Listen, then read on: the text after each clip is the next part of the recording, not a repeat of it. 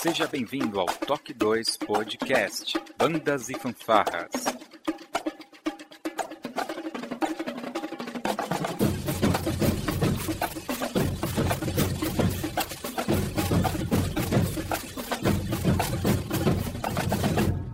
No ritmo da vida, na batida do coração.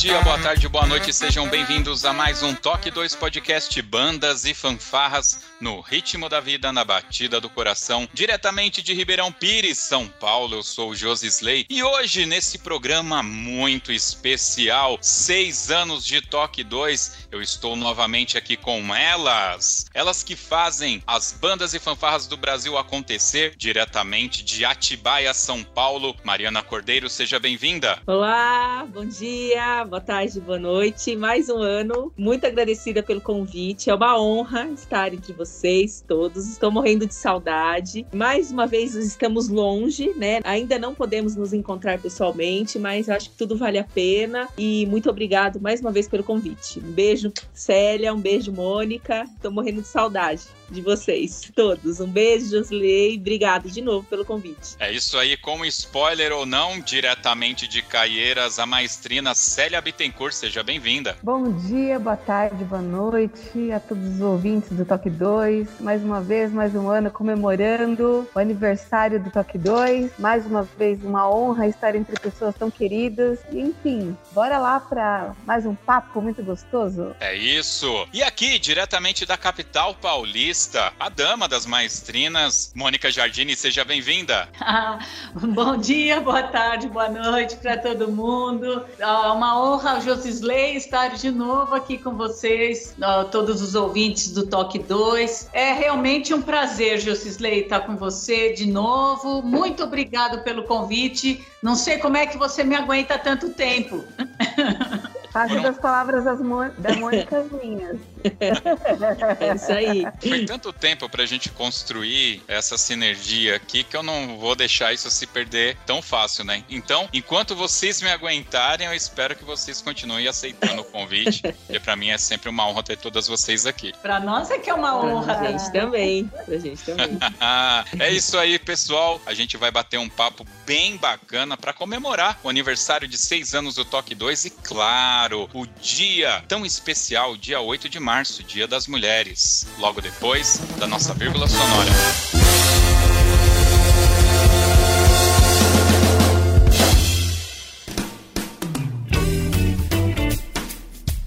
Olá, você está ouvindo o podcast do Toque 2 Bandas e Fanfarras, do site toque2.com.br. Para entrar em contato conosco, você pode acessar as nossas redes sociais através do nosso site ou então pelo e-mail contato@toque2.com.br. E se você gosta do nosso trabalho e deseja nos ajudar a produzir um conteúdo com qualidade cada vez melhor, acesse a nossa plataforma de contribuição pelo site apoia.se toque 2 e veja como contribuir. Este podcast tem o apoio cultural do Portal Brasil Sonoro. Clique, ouça e toque. Para ter acesso às partituras, visite o site brasilsonoro.com.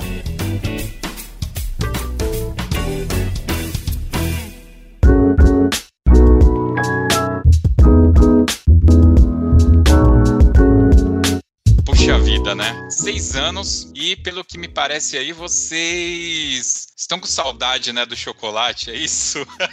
Claro. Eu estou aqui fazendo um protesto. Protesto. Dois É anos que dois chocolate anos, já. dois anos já a gente sem chocolate. Isso é um absurdo. Se não dá, se não dá. Ah, gente, mas ele no ano que vem ele recupera. Ah, Boa, boa ideia, boa ideia.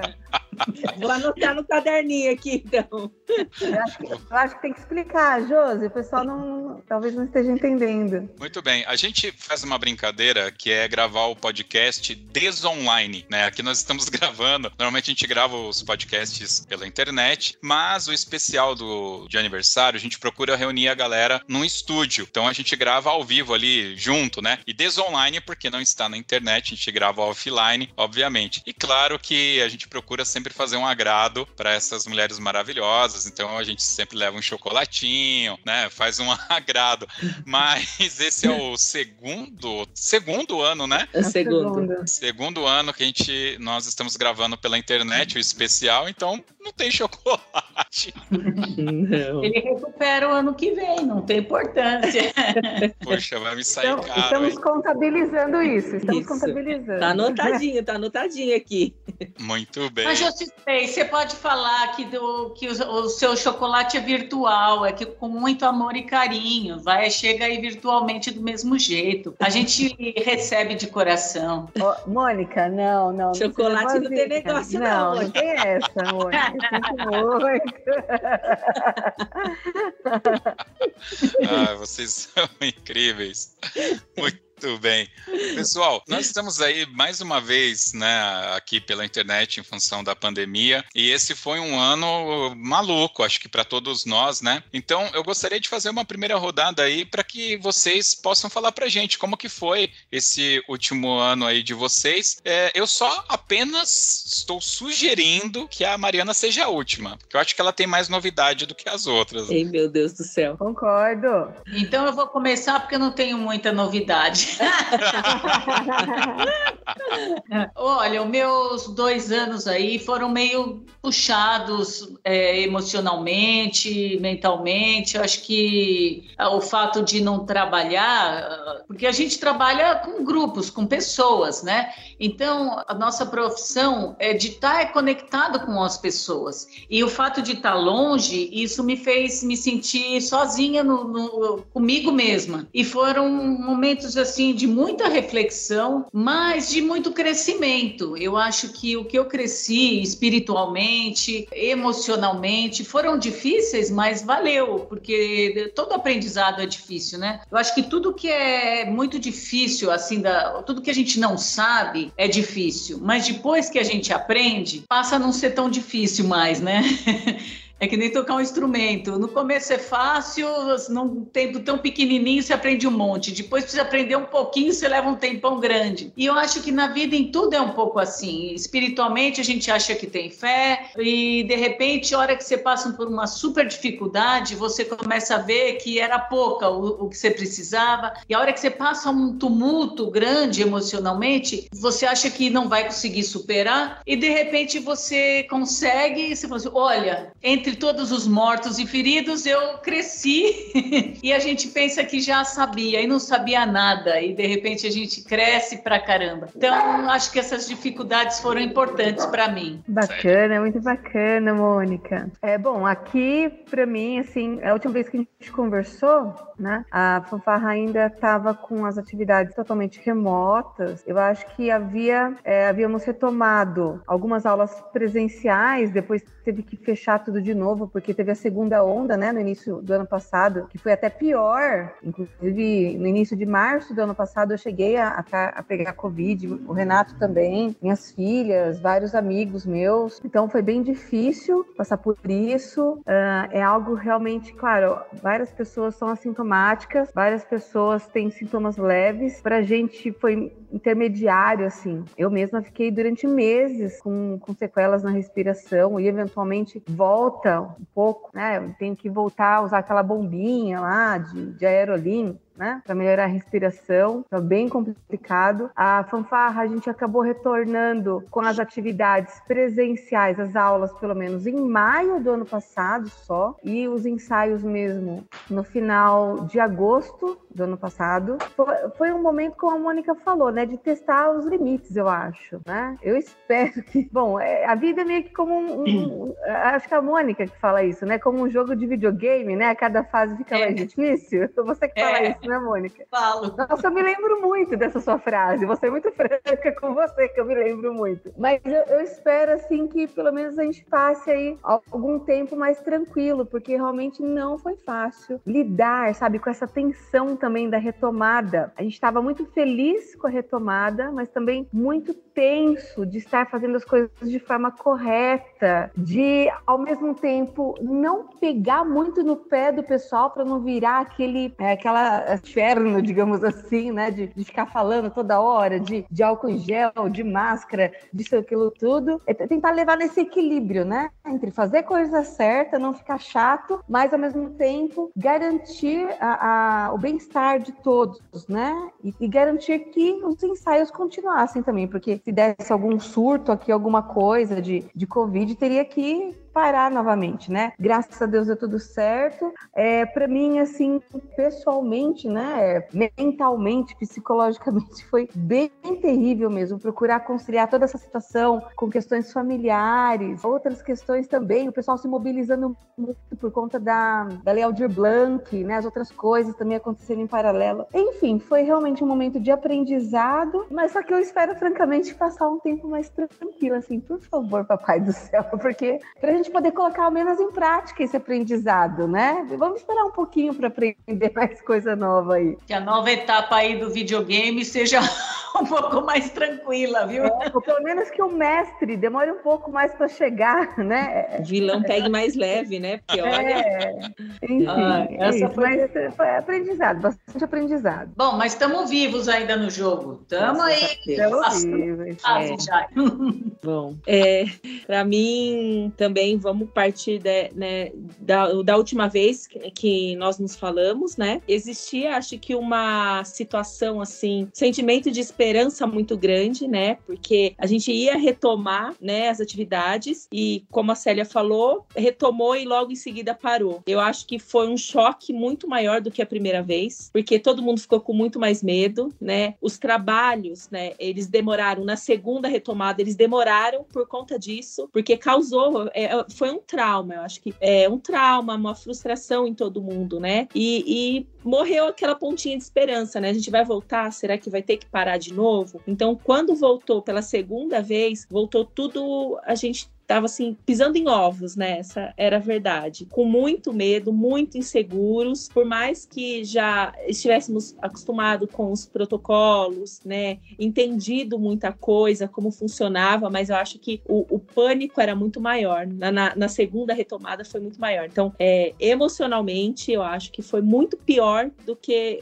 quando parou. Porque quando parou, a gente não estava meio que entendendo o que estava acontecendo ainda, né? Então, a gente sempre ficava esperando o próximo passo e na esperança de coisas melhores. Então, a gente viu a luz no fim do, do túnel, mas de repente teve que parar de novo. Foi para mim foi um pouco difícil. É, em Nazaré foi bem difícil porque meu grupo se desmanchou nessa, nessa ida e vinda, né? É, nessa parada, né? Voltamos e paramos. Quando parou, o grupo se desmanchou. Quando voltou, era um eu tive que reconstruir tudo porque se perdeu mesmo o trabalho, assim, né? Se dissolveu. Aqui em Atibaia, a gente, como não tínhamos parado, né? Já na, na, na primeira etapa, a gente é, conseguiu manter o projeto online. Quando teve a segunda parada, a gente também retornou on, online, mas foi um curto prazo, porque aqui eles liberaram um pouco mais rápido, então a gente já, já engrenou. Então foi uma, uma situação mais tranquila. Mas foi bem difícil. Eu acho que o ano passado foi muito mais difícil do que o primeiro ano de pandemia. Seguimos, eu não sei, né? Já, já tinha até falado, eu não sei se, se a gente pode acreditar, mas a impressão que eu tenho é que estamos caminhando para o fim, né? Assim, tá tudo caminhando para que seja o fim mesmo, que as coisas se acalmem. Eu vejo números altos ainda, né? De mortes, de contágio, mas o número de, de vacinação está bem alto também, né? E o número de recuperados também muito alto, os casos estão mais leves. Então, eu acredito que a gente esteja caminhando aí para dias melhores, com certeza. E nada, nada mais mudou na sua vida, Não, porque da última vez, na, na, última vez você estava sendo vigiada. Isso eu me lembro. Você já eu estava estou sendo ainda, vigiada. Eu estou. No meio dessa pandemia, nós nos, nos mudamos, né? Fincamos raiz aqui em Atibaia mesmo mesmo. E no meio do caminho, eu engravidei, estou grávida de cinco meses de uma menina. E a família vai aumentar agora. Não estamos mais sozinhos, né? A família Vigiane, a família Farias Vigiane está em fase de crescimento. Então, o Maria Eduardo está a caminho. Olha aí, agora, agora sim. Agora sim.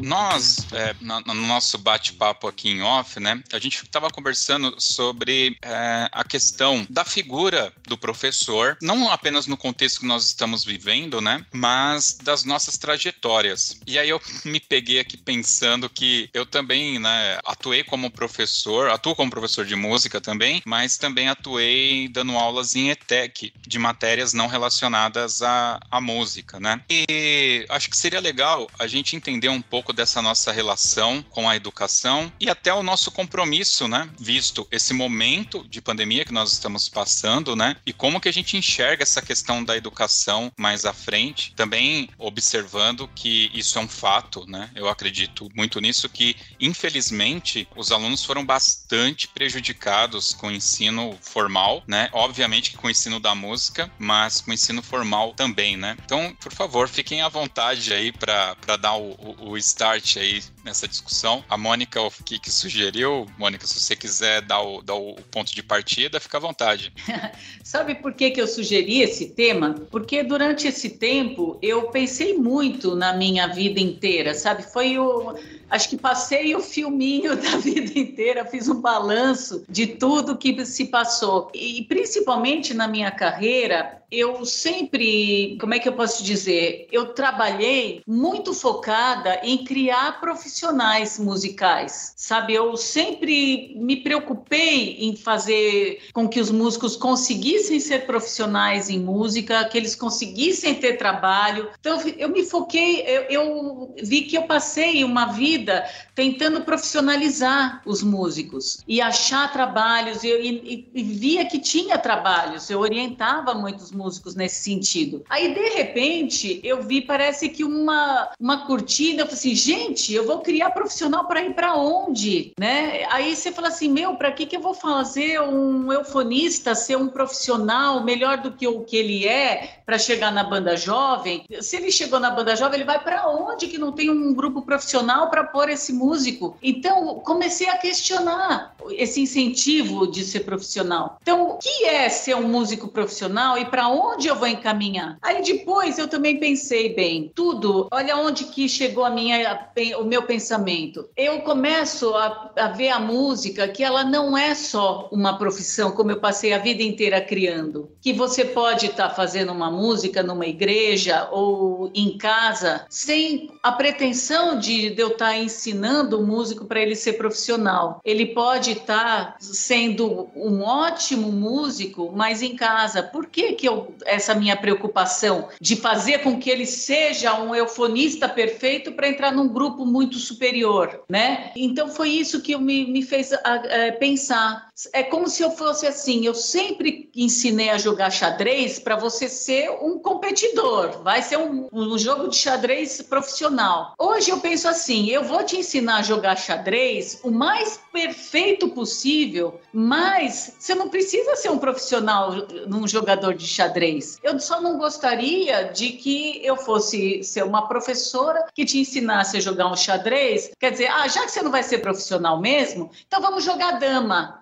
no, no tabuleiro de xadrez, entendeu? Então isso me fez ver, ah, eu posso continuar focando na excelência musical sem a obrigatoriedade de fazer com que esse meu músico seja um realizado profissional, sem perder a qualidade. Eu acho que em casa, puxa vida, às vezes a gente fala assim, nossa, fulano é tão bom músico e ele não é profissional, nossa, que desperdício. Mas onde que é desperdício? Ele estava é, realizando na casa dele, na família dele, dele, entre os amigos, a parte musical dele, na excelência dele. E é engraçado, né? É porque eu passei 30 anos de carreira querendo criar profissionais, porque foi essa a minha missão, né? E eu repensei, a minha missão vai continuar sendo essa, de criar profissionais, mas se ele vai trabalhar ou vai tocar em casa, a excelência vai continuar igual, né? Foi um pensamento bem difícil, viu, gente? Porque não é simples. Qual é a sua missão? Sabe, eu vou criar música para ir para onde? Vocês entenderam aonde Sim. tem a dor, né? Mas eu acho que a questão aí da dança não tem foi... o mesmo impacto, né? É, a, a Mônica falando assim, eu, eu comecei a, a lembrar de várias passagens durante a pandemia que nós tivemos, assim, em grupo grupo a consciência assim disso, né? É, eu vou dar um exemplo da fama. Nós sempre fomos um grupo muito focado em excelência, né? Muito focado em fazer aquilo sempre da melhor forma. E a gente estava fazendo um trabalho online para manter, né, as atividades. Não tinha concurso, não tinha uma necessidade daquela daquela é, gana toda, né, pela perfeição. Então, como que a gente vai trabalhar isso e por quê? O que que a gente vai trabalhar? Até os alunos mesmo, um pouco desmotivados por não ter isso, né? Eles foram o tempo todo incentivados a fazer isso. E aí que começou. Dentro da gente, a gente começou a, a se reestruturar como professor para entender que o momento não era para aquilo. E como que a gente vai se reinventar e como que a gente vai fazer eles entenderem que o momento é para outra situação, que é aquela aula que, que tá ali, ele, tá, ele tava fazendo aula na sala da casa dele, às vezes na cama, tinha menina que fazia aula em cima do colchão, que era o único lugar que tinha, o espaço que tinha. Então, como que ele ia entender que aquilo ali era importante ou que ele ia chegar em algum lugar ou pra gente, como que a gente conseguiu entender que aquilo ia fazer diferença na vida deles. Então a gente teve que se transformar mesmo, se reinventar como professor, como educador, para entender é, é, esse momento. E quando voltou, isso não mudou, né? Pelo contrário, eu acho que, que se transformou muitas coisas e eles voltaram a entender, né? É, e a gente também voltou a entender o papel de cada um, sabe? É, eu não, eu não sei se eu estou conseguindo me expressar assim, mas o papel de cada um ali, ou na dança, ou mesmo dentro da, da, da corporação o nosso papel com eles como professor, como educador. Então, foi um, um conjunto de, de, pensamentos nessa situação que fez a gente se transformar. Eu acho que a gente voltou muito melhor como professor. Acho que é, o lado humano ele se sobressaiu em todas as situações. A gente teve que, que sobressair o lado humano da parte técnica, da parte é, é, teórica e de, de parte prática. A gente teve que sobressair tudo, né? A parte humana mesmo da situação, do coração, da da emoção, a gente teve que colocar isso para conseguir realizar o trabalho. Então, é, é, a música e a dança nesse momento, acho que caminharam lado a lado ali da, dessa reinvenção e desse, desse pensamento. Eu não sei você, mas ah, Mônica, mas você falando, você também se transformou, né, como professora para você entender, para você é, é meio que parece que a gente voltou para a Terra assim numa outra situação, né, para entender o que a gente está passando. Exatamente. Olha, Olha, é, a gente, eu tenho a sensação de que deu um,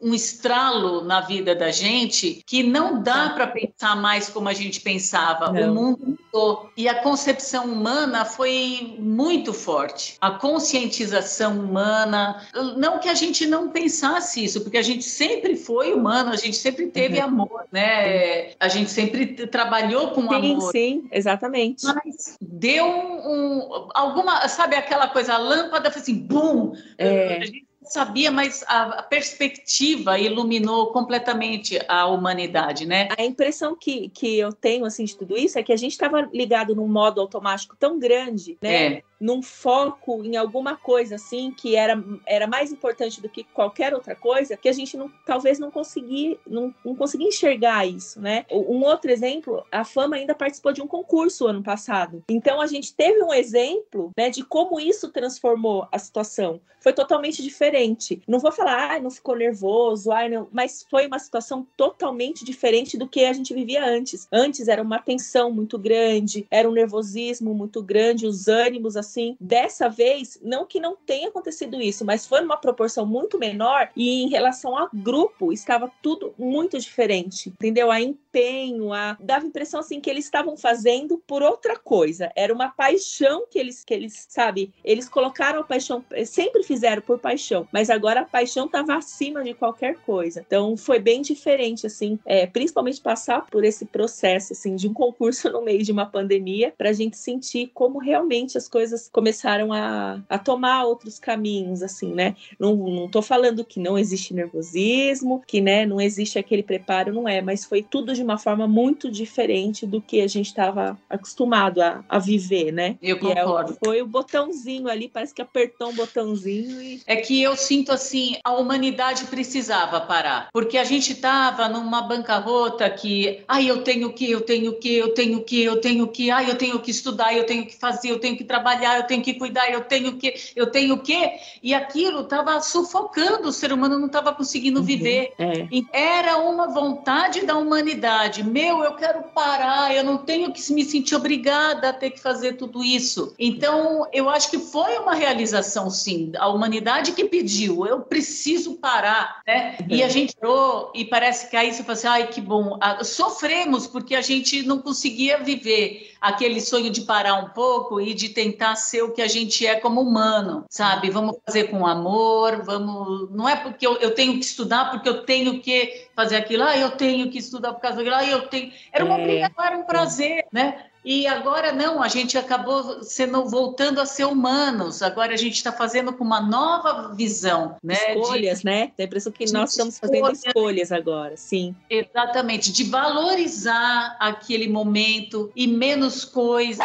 Por que, que a gente tem que fazer tanta coisa como a gente fazia, como a gente se obrigava? Sim, sim. Exatamente. Você veja que eu, eu estou trabalhando de casa há dois anos e eventualmente alguma empresa me manda algum contato, ah, você está interessado aqui em, participar do processo seletivo, a minha primeira pergunta é: é 100% é, remoto? Porque não faz mais sentido para mim, porque tudo, na verdade, eu me tornei mais produtivo trabalhando em casa. Então não, não faz o mínimo sentido para mim hoje é, sair do, do emprego que eu tenho para ir para uma empresa onde eu vou ter que duas vezes na semana sair daqui e gastar duas horas de trânsito para chegar no escritório, trabalhar 8, 9, 10 horas lá e depois duas horas de volta. Assim, simplesmente não faz sentido. E às vezes o valor monetário que eu vou ter de retorno vai se diluir nessas duas horas. Porque em duas horas de trânsito, desculpa, gente. Você de vai Deus. comprar um salgado, você vai comprar uma água na rua, é, ou você vai optar por ir de carro,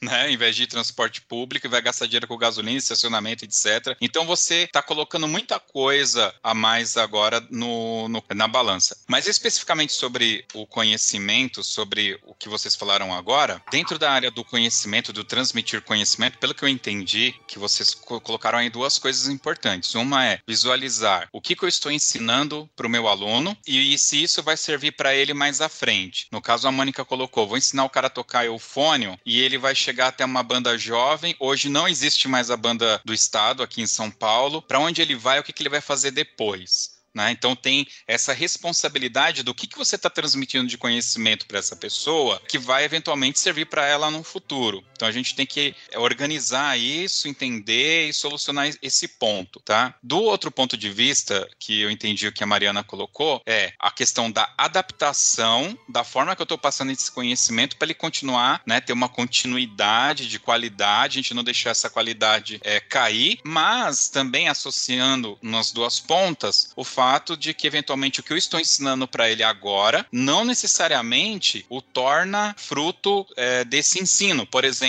ele não necessariamente precisa ser um eufonista profissional para sempre. Ele pode ser um advogado, ele pode ser um engenheiro, buscar outras coisas e ele está passando aqui um momento é, da vida dele. Mas dentro disso, dentro desses parâmetros que vocês colocaram, é, eu queria fazer um lembrete que existem, não só na área da música, mas outras profissões que estão se perdendo. E eu vou falar uma delas aqui: contador. Quem é que vai fazer faculdade de ciências contábeis hoje se eu posso ir até ali na prefeitura e abrir a empresa? Se eu mesmo posso fazer a declaração do imposto de renda via um software da Receita Federal. Então, assim, tem muita coisa hoje, até as questões de crédito, que eu não vou precisar mais de um contador. Então, é uma profissão em decadência, que eventualmente vai servir somente para grandes instituições que necessitam de um profissional é, extremamente qualificado. E para isso você tem cursos de pós-graduação até doutorado que podem é, dar esse conhecimento para esse profissional, né? Só que eu queria colocar aqui uma outra questão, que é, uma, se isso tem que partir da gente, professores de arte, por assim dizer, ou se isso é da família, se isso é, é do professor do ensino normal que ele tem lá na escola, que é o preparar esse cara para tomar as decisões da vida e ensiná-lo a viver, que eu acho que é um ponto importante. Não sei se eu me fiz entender, se for o caso, eu posso dar um exemplo. Ensinar a viver. Eu acho isso, olha, é tudo, viu? Que nós estamos reaprendendo a viver, gente. Calcule quem está entrando agora, né? Uhum. Talvez eles entram melhores do que nós, mas não tá fácil. A gente está tendo que. Ninguém sabe que mundo que a gente está para começar a viver, né? O que vai acontecer, né? Tomar decisões difíceis, né, é, Mariana? Principalmente na, na, nossa área, né? Na área artística, gente, principalmente. Para onde que a gente vai, né? Não estou falando é. só de música, não. Vamos falar de dança, vamos falar de teatro, de, de, de, tudo que envolve arte. Para onde que a gente vai? É, você oferece aquilo que a Mônica falou. Você oferece um curso e para onde esse aluno vai? A gente tem que ensinar ele a gostar daquilo por gostar, né? Fazer ele ter a consciência que, que aquilo ele só pode gostar daquilo e pode ser outro tipo de profissional e que, que hoje, infelizmente, a gente está perdido assim em relação a, ao futuro. Para onde que, que iremos, né? Para onde? Vou, vou construir um, um mega bailarino, mas para onde que ele vai? Será que ele vai conseguir? Como que vai ser as condições para ele, entendeu? Assim, é, é, tem mercado? Tem mercado, mas acho que está cada vez se estreitando mais e está cada vez mais difícil. Então, a tomada de decisão, ao meu ponto de vista, não sei se é isso que você está perguntando, Josley, mas não é exatamente encaminhar, porque eu acho que a gente também não tem esse, esse nem esse direito, né, de, de empurrar as pessoas para algum canto, mas fazer eles entenderem que a arte ela é importante, né, que você pode ser o melhor artista, mas não necessariamente só um artista. Você vai estudar outra área, você vai ter sua profissão profissão e você vai estudar aquilo de uma forma dedicada e para um mercado que talvez seja um mercado só paralelo, não, mas é um, um hobby, vamos colocar assim, né? Infelizmente, né, a gente se, se faz assim entender dessa forma, eu me faço entender dessa forma. Mas posso dizer uma coisa? Nós estamos achando que não tem assim para onde mandar, mas eu acredito muito nos jovens. Eles vão criar, assim como a gente criou, eles vão criar e coisas muito melhores do que, do que foi criado, né? Se eu conseguir criar a banda jovem numa situação que era tão difícil naquela época, Porque hoje eles não, né? esses meus alunos, eu incentivo que vocês Sim. consigam criar uma banda profissional. Uma não, que cada capital do Brasil, sabe, uma em Belo Horizonte, uma em Goiânia, outra, sabe, em São Paulo, outra em Porto Alegre, todo lugar tem a sua banda profissional, o seu grupo profissional. Eles vão criar, você vai ver. E é fazer eles acreditarem que a arte vai existir. É. Exatamente. Né? É, mas aí a gente tem a questão de quem paga a conta. E aí a é. Célia está bastante envolvida nessa questão das leis de incentivo. Ela citou aí a questão da lei Aldir Blanc. Célia, por favor, sinta-se muito à vontade para me corrigir, mas é que veja só, eu, eu vou, vou, até criar um cenário aqui. Vamos pegar assim, Europa, Estados Unidos, onde existe um mercado de cinema, existe um mercado teatral, existe um mercado de concertos é, e concertos, tanto de dança quanto de é, instrumental, orquestras, etc. Tá? Você tem muito teatro também nessas regiões. Então, o cara, ele nos Estados Unidos, ele aprendeu a tocar na banda marcial lá, na marching band da escola dele e tudo. Se ele quiser ser um músico profissional, ele vai poder escolher se ele vai querer tocar num barzinho de jazz e fazer a música experimental dele, e ele vai ter todo um circuito musical envolvendo inclusive orquestras para músicas de cinema, especificamente, músicos especificamente para cinema. Mas ele tem a Broadway para tocar também, e a gente fala de Broadway pensando em Les Miseráveis, Cats, West Side Story, mas você tem N pequenos teatros com orquestras menores, né, que, que também tem. E você tem letristas, é, enfim, a gama de trabalho para ele ali é muito grande. No Brasil, eu vejo que as orquestras que a gente tem ainda é um número bem reduzido, tá? E a gente está muito dependente, quando a gente fala dessas ações, ainda do dinheiro público. Quando nos Estados Unidos, por exemplo, né, ok, é um país capitalista, mas isso vem do, da iniciativa privada, né? Bom, eu, eu acredito o seguinte: primeiro de tudo, eu não consigo não ser otimista. Sempre vou acreditar que vai melhorar. em algum momento vai melhorar. Primeiro de tudo. Segundo, abrangendo vários aspectos aí dessa nossa conversa, né? Pensando sobre o nosso tipo de grupo, fazendo um paralelo assim com uma situação minha, pessoal né? Também. Uh, durante muito tempo, principalmente durante toda a trajetória de quando a fanfarra quase acabou, né? No início de 2004 e que a gente retomou, que a gente foi iniciando, né? Aos poucos, eu sonhava realmente que a fanfarra fosse uma grande escola de música. E a gente, aos poucos, a gente foi conseguindo, por exemplo, projetar alunos nossos é, na EMESP, por exemplo, né, em faculdades de música e tal. E mais recentemente, eu fui perceber que, de certa forma, isso foi um engano. Conversando muito com os nossos professores, e os nossos professores aqui da fanfarra, eles abrangem várias gerações da fanfarra. Nossos professores, eles são formados pela própria fanfarra. Eles nasceram aqui e foram expandindo o conhecimento, né, para fora e depois voltaram como professores. E eu percebi que realmente o, o,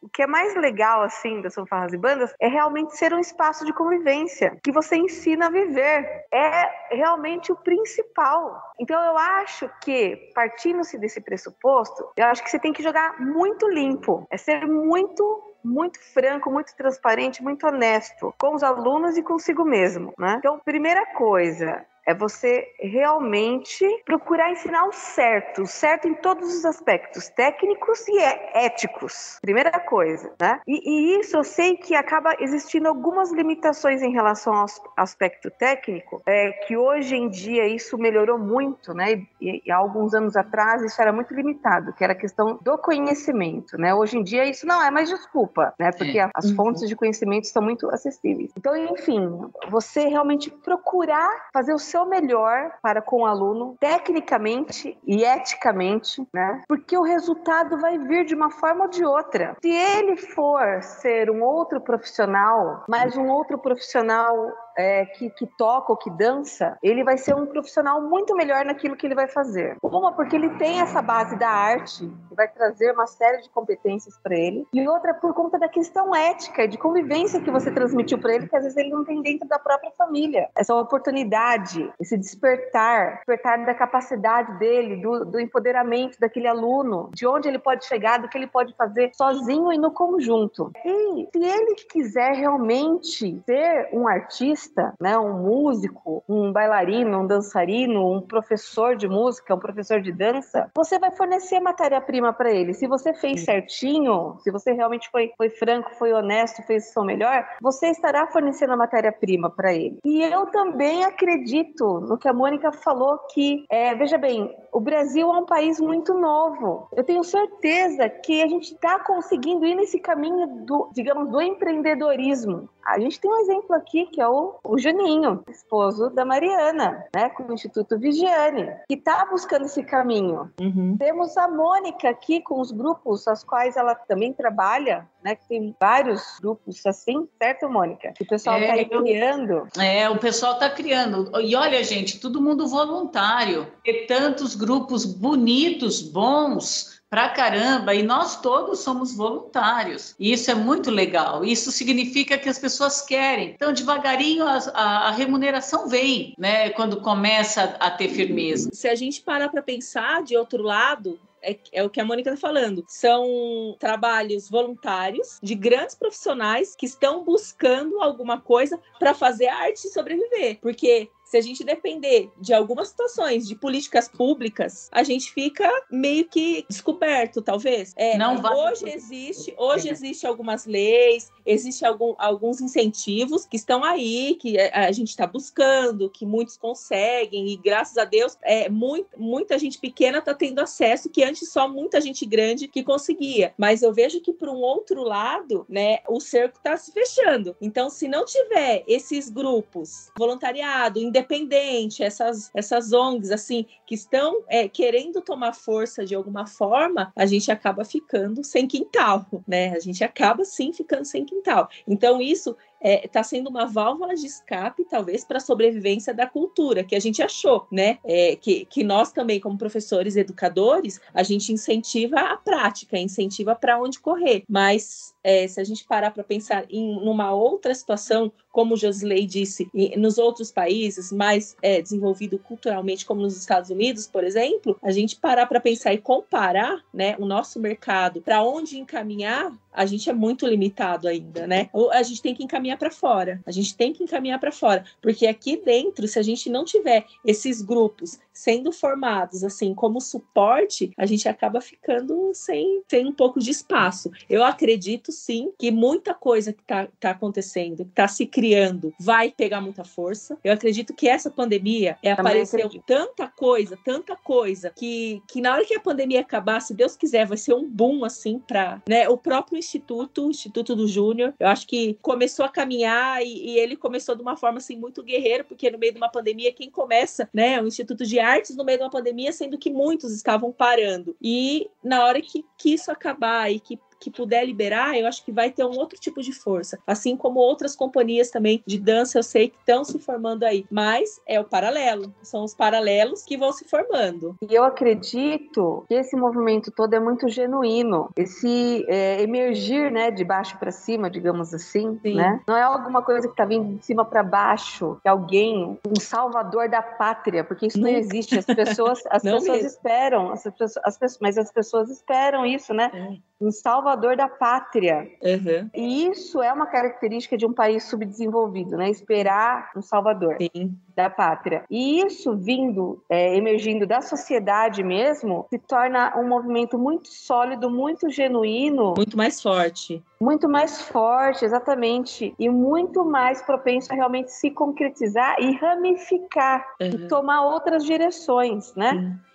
Assim, eu também fazendo um, outro paralelo, dando um outro exemplo, né? Indo um pouquinho lá para trás de como as coisas, quando elas são feitas assim de forma franca, de forma forma verdadeira, pensando na questão ética e estética, né? Como dá certo e, e ramifica e frutifica e multiplica. Eu sempre tenho pensado muito no exemplo do Marquinhos, do Noé, de como o trabalho do Marquinhos se, como eu falei né, anteriormente, ramificou, frutificou, multiplicou. Você vê o tanto de maestros que nós temos hoje em dia que foram pupilos ali do, do Marquinhos e tem trabalhos maravilhosos e você vê que fruto não cai longe da árvore. São trabalhos tecnicamente lindos e eticamente lindos também, né? É, então eu, eu tenho certeza, certeza que vai, vai ramificar, vai frutificar, vai multiplicar e nós teremos realmente algo, como a Mariana falou, eu acredito num boom, né? uhum, né? Sim. Com formação de público, com trabalhos muito bons. Com, é, você vê hoje em dia, por exemplo, a Sala São Paulo abrindo espaço para todos. Para todos, né? Uhum. Domingo agora, nós estamos aqui gravando no início de, de março, né? Domingo agora, dia 6, nós teremos a Orquestra Municipal de Santa Isabel na Sala São Paulo, né? E tivemos vários outros aí nos últimos meses. Então você vai ver uma. Tá, a gente está vendo realmente uma mudança de cenário. Sim. Eu acredito que, que sim, que teremos coisas coisas muito boas aí. E juntando tudo isso, juntando inclusive o poder público também, partindo aí do que o Josi falou, disso que ele puxou, né, da Lei Aldir Blanc, a Lei Aldir Blanc, ela não foi algo que veio de cima para baixo, foi algo construído de baixo para cima, cima, de uma demanda da sociedade civil. E foi uma revolução no país todo. E algo que empoderou, como a Mariana falou, vários pequenos a fazer projetos, a inscrever projetos. A pessoa se sente mais confiante, ela vê que ela é capaz, ela vê que é possível. Sim. E a partir disso. Deu vida para muita coisa. Deu vida para muita coisa, e a partir disso, por exemplo, o PROAC Editais, aqui de São Paulo, do ano passado, que é o mecanismo de fomento do Estado de São Paulo, já não deu conta, já era pequeno, ficou mais pequeno ainda, porque uhum. por conta da lei Aldir Blanc, muitos se inscreveram. Foi algo assim, foi uma explosão de inscrições. Este ano agora de 2022, para o governo de São Paulo não passar vergonha, eles vão ter que aumentar os recursos. Então, quando a sociedade civil se movimenta, se manifesta, é algo muito bonito acontece, acontece. É, exatamente. O mundo não vai ser o mesmo. não. A gente Mas parece, sabe, a impressão assim, ó, que tá tem uma porteirinha, sabe? Escrito pandemia. Na hora que abrir a porteirinha, assim, que é. acabou, sabe? Vai sair, vai explodir muita coisa aí. Eu acho também, vai explodir de muita coisa boa. Vai. A gente acha que é, é, no, é lá atrás a gente achava que ia, que ia acontecer um retrocesso, né, de, de, de, várias coisas, mas pelo contrário, esse período transformou tanta, tanta coisa e, e acho que, que tá numa bolinha assim, ó, tá crescendo, crescendo, é. crescendo e vai explodir. E vai explodir para frente, acho que vai jogar muita coisa para frente. Pelo amor de Deus, precisa, né? precisa, precisa. É. Precisa acontecer. É, é, como dizem, né? A pandemia ela não transformou ninguém, ela potencializou, né? Sim. Quem era quem era ruim ficou ruim para pior. Ai, e o que é bom, com a graça do Senhor Jesus, né, se manteve ali, vai ficar bom para melhor. É, é, vamos né, orar, fazer pensamentos positivos para que tudo isso, que, que, teve muitas coisas ruins, né, as pessoas que se foram tal, não, não tenha ao menos sido em vão né? A gente realmente consiga fazer isso que a Mari falou, né? Uhum. Explodir em coisas bem positivas, né? Uhum. O ideal seria se vocês se retroalimentassem, tá? tá. De continuidade, do, pra eu, eu, eu, não, não ficar falando muito. Não, bom, mas enfim, na minha colocação, eu quis fazer justamente essa, essa ponte sobre essa questão, né, dessa relação nossa com os alunos e sobre essa situação atual. Eu tenho refletido muito sobre isso, né? Repito, dessa questão da gente ser essa escola para a vida, né? Como foi falado aqui pela Mônica, pela Mariana, e, e puxando mesmo as pessoas a se empoderarem, acreditarem em si, a trabalharem em conjunto, ver que é possível, né? E ir galgando aí, porque a vida é assim. Mas mas para ser algo legal, realmente precisa ter essa franqueza. E, e assim, repito, a questão estética e ética, porque eu acho que está cada vez mais afunilando. Você vê, os projetos que se preocupam com essa questão ética, eles realmente têm uma tendência a permanecer mesmo, né? A frutificar, a permanecer. É, já não tem mais espaço para, ok, trabalhos célebres do passado, ok, mas que não primavam por por essa questão do comportamento, do correto, enfim, essa questão ética. Né? Eu, eu, não, eu não vejo mais espaço para isso, gente.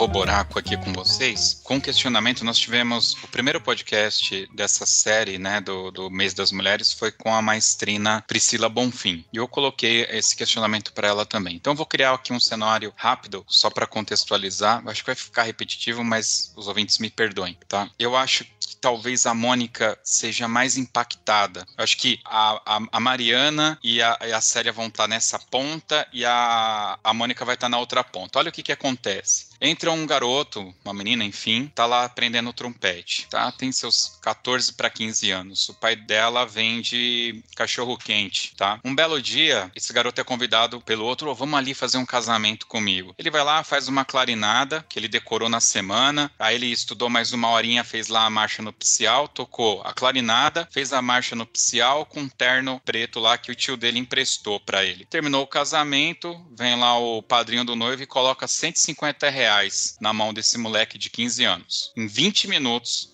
ele ganhou 150 reais. Que o pai dele vendendo salsicha com pão vai demorar 8 horas trabalhadas e com sorte vai ganhar líquido esses 150. Acho que duvido que ganhe, né? Enfim, tá? E aí, o que que acontece? Esse garoto eventualmente é de uma escola pública de baixa qualidade em termos de ensino, e aí eu tô, tô aqui pegando um pouco da minha experiência, do que eu vi em, em escolas públicas até o nono ano, que é hoje, eu vi coisas terríveis já, enfim, dependendo, ainda mais quando a gente falar em bairros mais afastados, enfim. Eu tô querendo me justificar muito. Escola pública de baixa qualidade de ensino. E é isso, lamento. Pronto, falei, tá? E aí esse garoto ele percebe que eventualmente o trompete é uma ferramenta para ele ganhar dinheiro. Nós já discutimos aqui, nós temos a visibilidade de que lá na frente a coisa não é tão fácil e não dá para ele com 50 anos de idade ficar fazendo casamento por 150 conto. Se ele quiser ter uma família, uma casa, um carro, quiser viver, gente, no shopping no final de semana e gastar cinquentão por cabeça no cinema, sabe? Uma coisa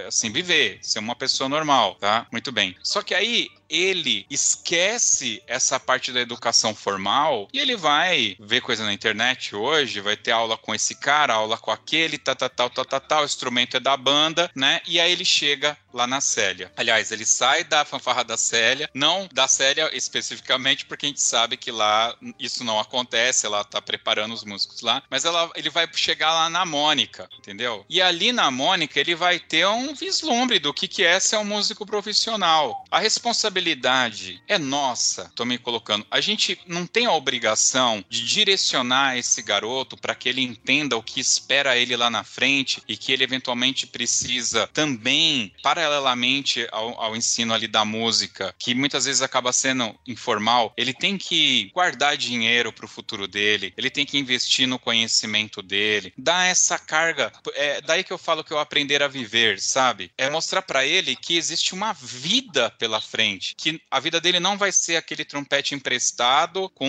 um terno emprestado ganhando 150 reais por casamento. Não sei se eu me fiz entender no contexto que eu quero colocar aqui para vocês. Mas posso te dizer uma coisa, Jusisley? Claro, Sérgio. É, claro. Quando eu decidi fazer música, e ainda mais fazer coisa, uma coisa que ninguém fazia praticamente, é, era pouco. Sabe, eu ouvia, minha, sabe, meu pai, minha mãe, ah, música não dá dinheiro, não vai fazer música. Meu pai, ah, deixa ela fazer música, ela vai casar, cuidar de filho mesmo, deixa ela aproveitar um pouquinho a vida sabe? Eu fiz ganhar dinheiro com música. Eu vivi, eu me reinventei. Então, quando a necessidade faz a força. Então, às vezes a gente acha que a pessoa não tem perspectiva, porque nós não estamos tendo perspectiva. Eu não estou conseguindo enxergar um futuro para um eufônio como eu enxergava antes, né? Mas esse eufonista, eu vou criar uma banda de eufônios com. Você está me entendendo? As pessoas se reinventam. É a, necessidade faz a força. Sabe? Sabe? Ah, mas eu queria tanto ter uma banda exatamente como era a banda jovem naquela época, mas não sabia nem por onde começar.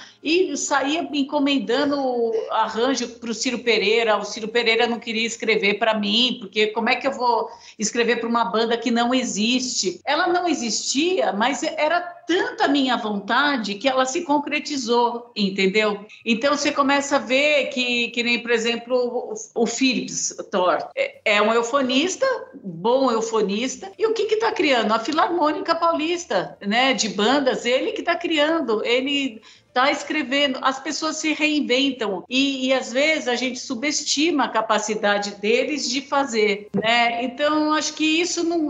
Agora, por outro lado, Josisley, aí quando você falou da história do cachorro quente, olha, quando eu trabalhava na, na banda de Arujá, tinha um talento, desculpa falar aí, gente, mas essa eu preciso contar, tinha um talento no, no trombone, né? Que, nossa, era um fenômeno aquele menino. Eu falei, meu, com 12 anos, esse menino vou conseguir uma bolsa na banda jovem com 13 anos, mais um ano esse menino vai ser um excelente bolsista. Até vou ter que abaixar a idade porque ele é bom. Meu, o pai tirou da, da banda de Arujá para vender cachorro quente. Olha que você falou do cachorro quente. Meu Deus, ele sabe da minha história.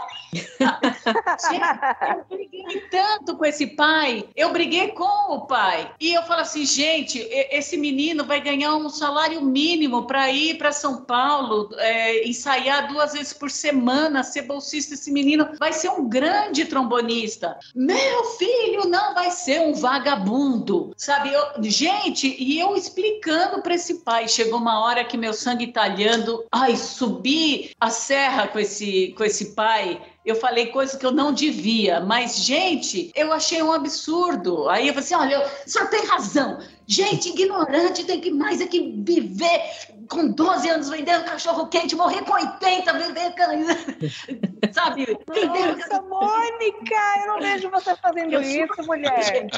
não consigo também imaginar, não. Aí, pai foi reclamar da prefeitura de me Ela saiu de si ali agora, encenando. Não consigo imaginar ela fazendo isso, não. Mas eu sou muito boazinha, mas como diz o Sadal, quando eu perco a estrutura, eu chacoalho, e chacoalho feio. Eu quase bati nesse pai. Nossa!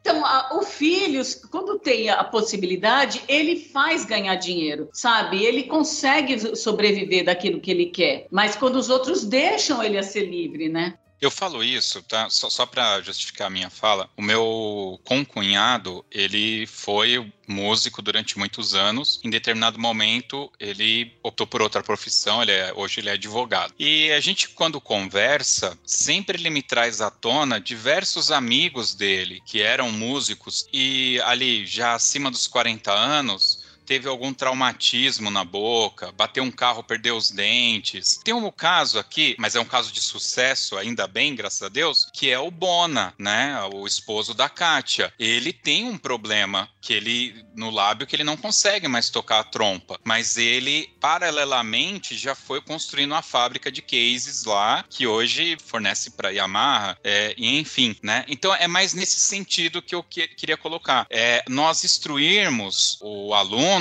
para que, ok, é, é, legal, é bom, que, que bom que você vai ser o melhor músico do mundo, mas nós temos muitas histórias de sucesso de pessoas que chegaram a um momento da vida que puderam escolher. Por exemplo, o primeiro soneto que a gente gravou aqui foi com o Flávio Gabriel, exímio trompetista, não tenha dúvida disso. Hoje, o maior ganho dele vem das aulas na universidade. Então ele ele realizou o sonho da vida dele, ele se tornou talvez o melhor trompetista do Brasil, né? tocou com Schluter, enfim. Mas ele nunca parou de estudar e de se preparar para o futuro. Já tem aqui, eu não vou citar nomes, quem já maratonou aí, ouça todos os Toque 2. Você vai achar uma entrevista que o cara falou para mim. Ele falou, cara, veio a pandemia, eu não tinha para onde ir, Uber. Ele não tinha o que fazer. Ele não era professor, ele não tinha um diploma. Ele não tinha nada. Ele tinha um, o trompete, o terno emprestado e mais nada. E quando veio a pandemia, ele tinha lá casado com o filho, Uber. É isso. E olha, não estou desmerecendo nenhuma profissão. O que eu estou falando é que eu acho que essa pandemia deixou muito claro a fragilidade de algumas profissões e de como as pessoas estavam despreparadas para enfrentar a pandemia. Eu acho que nós estamos aqui nós quatro, nós nós tivemos a estrutura para se reinventar, se encaixar e sobreviver. Ufa, mas muitos teve não tiveram. Não tiveram, né, Mari? É, ó, mas ó, sobre isso. um instrumento, né, para sobreviver. Uhum. Então, mas ó, sobre isso. Primeira coisa, eu acho que, como eu disse anteriormente, a franqueza,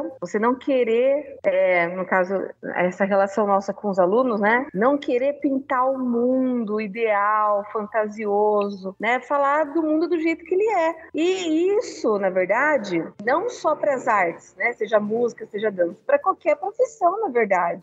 Você pensa, né? Por exemplo, um advogado. Né? Ele tá, tem que estar tá sempre estudando as leis, um médico tem que estar tá sempre estudando novas técnicas e novos remédios e novas coisas. Enfim, todas as profissões têm as suas especificidades, né? uhum. Pensando no lado social das fanfarras e bandas, e repito, falo, tudo que eu falo aqui é realmente para esse mundo das fanfarras e bandas, grupos amadores, grupos de crianças e jovens. Tudo que eu falo aqui é nesse panorama, não é, por exemplo, no panorama profissional, grupos profissionais, por exemplo, os grupos que é, ou que seja grupos semiprofissionais ou mesmo de estudantes remunerados, por exemplo, que a Mônica trabalha, né? O tipo de grupo, o tipo de visão que eu tenho é de outro, é outra coisa, tá? Realmente ali a garotada aprende aprendendo, enfim, grupos de estudantes, né? Grupos de alunos. Então, eu acho que a gente, quando se fala de ensinar para a vida, no nosso dia a dia da, da fanfarra banda, até usando os próprios concursos como exemplo, os concursos são bons para isso.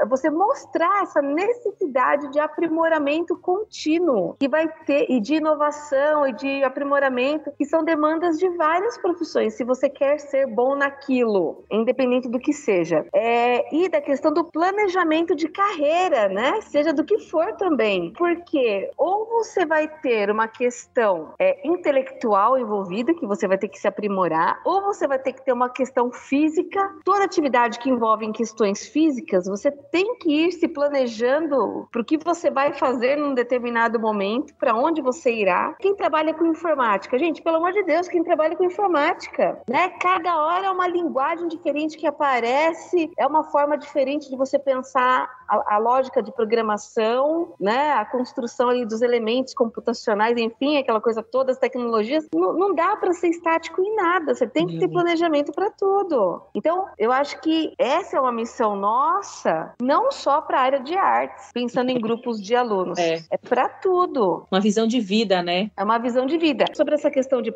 da pandemia, lembra que ia falar, Josilei, que você disse? Veja bem, a profissão das artes, como o pessoal falou, foi a que realmente mais sofreu. Porque demanda do quê? De aglomeração de pessoas. Foi aquela frase, né? Foi a primeira a parar e está sendo a última a voltar. Mas várias profissões sofreram muito com isso, por exemplo, esse setor de alimentos para eventos, fotografia, decoração, uhum. sabe? É, eu, eu, eu acho que em alguns casos chega até a ser pior até que a parte de artes, porque você realmente não tem o que fazer, você tem que se, é, como se fala, você tem que se revolucionar muito para conseguir arranjar uma saída para sobreviver. É. Então, a questão da pandemia foi algo totalmente fora né, do contexto. Não, eu acho que não tem nem o que falar, assim, porque não foi só a parte de artes que sofreu com isso. É, teve muita, muitas áreas, né? É, eu acho que a, a, pandemia ela potencializou, mas no dia a dia de, dos seres humanos existem eventualidades, né? E de qualquer forma você, eu acho que precisa é, estar preparado, né? O, o desemprego, por exemplo, é algo que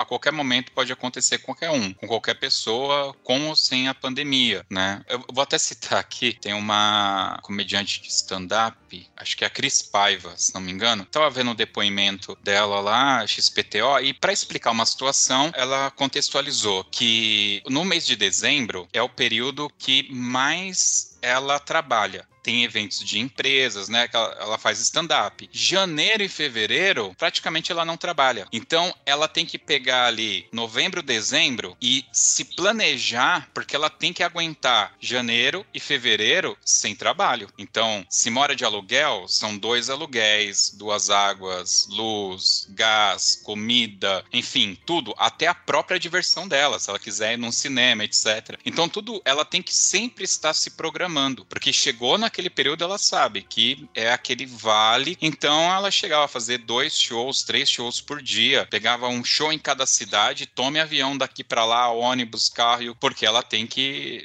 que fazer. Então isso faz parte de um planejamento, né? Um planejamento de carreira, um planejamento de vida, uma visualização, entender. É, até no começo aqui em off a gente estava conversando, que eu estava falando de um planejamento que teve aí que eu não posso falar porque não pode ficar gravado, né? E a gente falava do olhar crítico, né? Que falta faltou um olhar crítico nas decisões que foram tomadas aí no planejamento e tal. Então você veja, ela teve o olhar crítico, bom, ela já sabe que naquele período acontece aquilo, né? Uhum. Eu acho que isso também envolve esse olhar crítico da vida. Amanhã o moleque tá com o trupete na mão, cai de boca, quebra os dentes. E, e aí? E aí o que, que vai ser da vida dele, né? Então tá preparado com tudo, mais ou menos isso. Não, realmente Sim. a sua pergunta é importante. É nossa função orientar. É, nós somos professores nesse sentido, que foi até o que a Célia também comentou, né? A gente tem que orientar, mas no fundo, cada um sabe a sua trilha, sabe? É, é que nem a mãe fala, não sobe, aí você vai cair. Ele sobe, então se aguenta o, o tranco, né?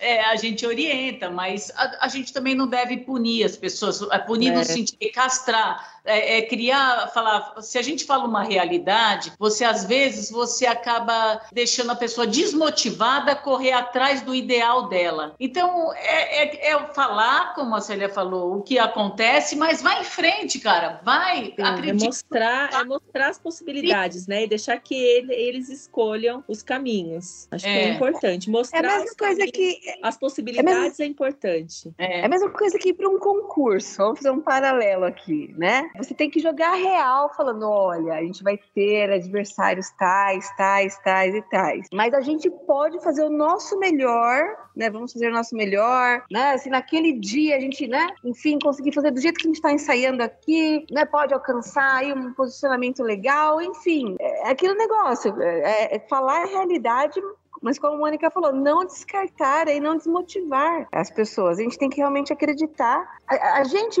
muitas vezes, eu acho, né? Nesse meio, eu falo isso para vocês, falo isso para mim, a gente pensa muito também só nesse formato, ah, banda sinfônica, orquestra, a gente pensa muito nisso, assim, né? Mas são tantas outras as possibilidades de grupo que podem aparecer, igual dança. Se pensa muito só, sei lá, por exemplo, no balé, mas são tantas as possibilidades de coisas muito legais que podem ser feitas. É, bom, vou dar um exemplo, né, de algo que me encantou muito aqui em Caieiras e que veio, aflorou por meio da Lei Aldir Blanc é, um, um trio de alunos, professores nossos aqui, se formou por conta desses editais da Leodir Blanc, que foi o trio perfônico. É, o nosso professor de eufônio e trombone Renato, com o nosso professor de percussão Rafael Dalchal, na, nos teclados, né? Ali, xilofone, vibrafone e outros instrumentos de percussão, e a Letícia, que é uma aluna. E eles tocando o quê? Chorinho, voltados para o chorinho, para samba, enfim, né? Música brasileira. Uma coisa linda, linda, linda, linda. Então, muitas vezes a gente fica muito concentrado, eu acho, em grupos daquele formato, né? Sinfônico. Tradicionais, né?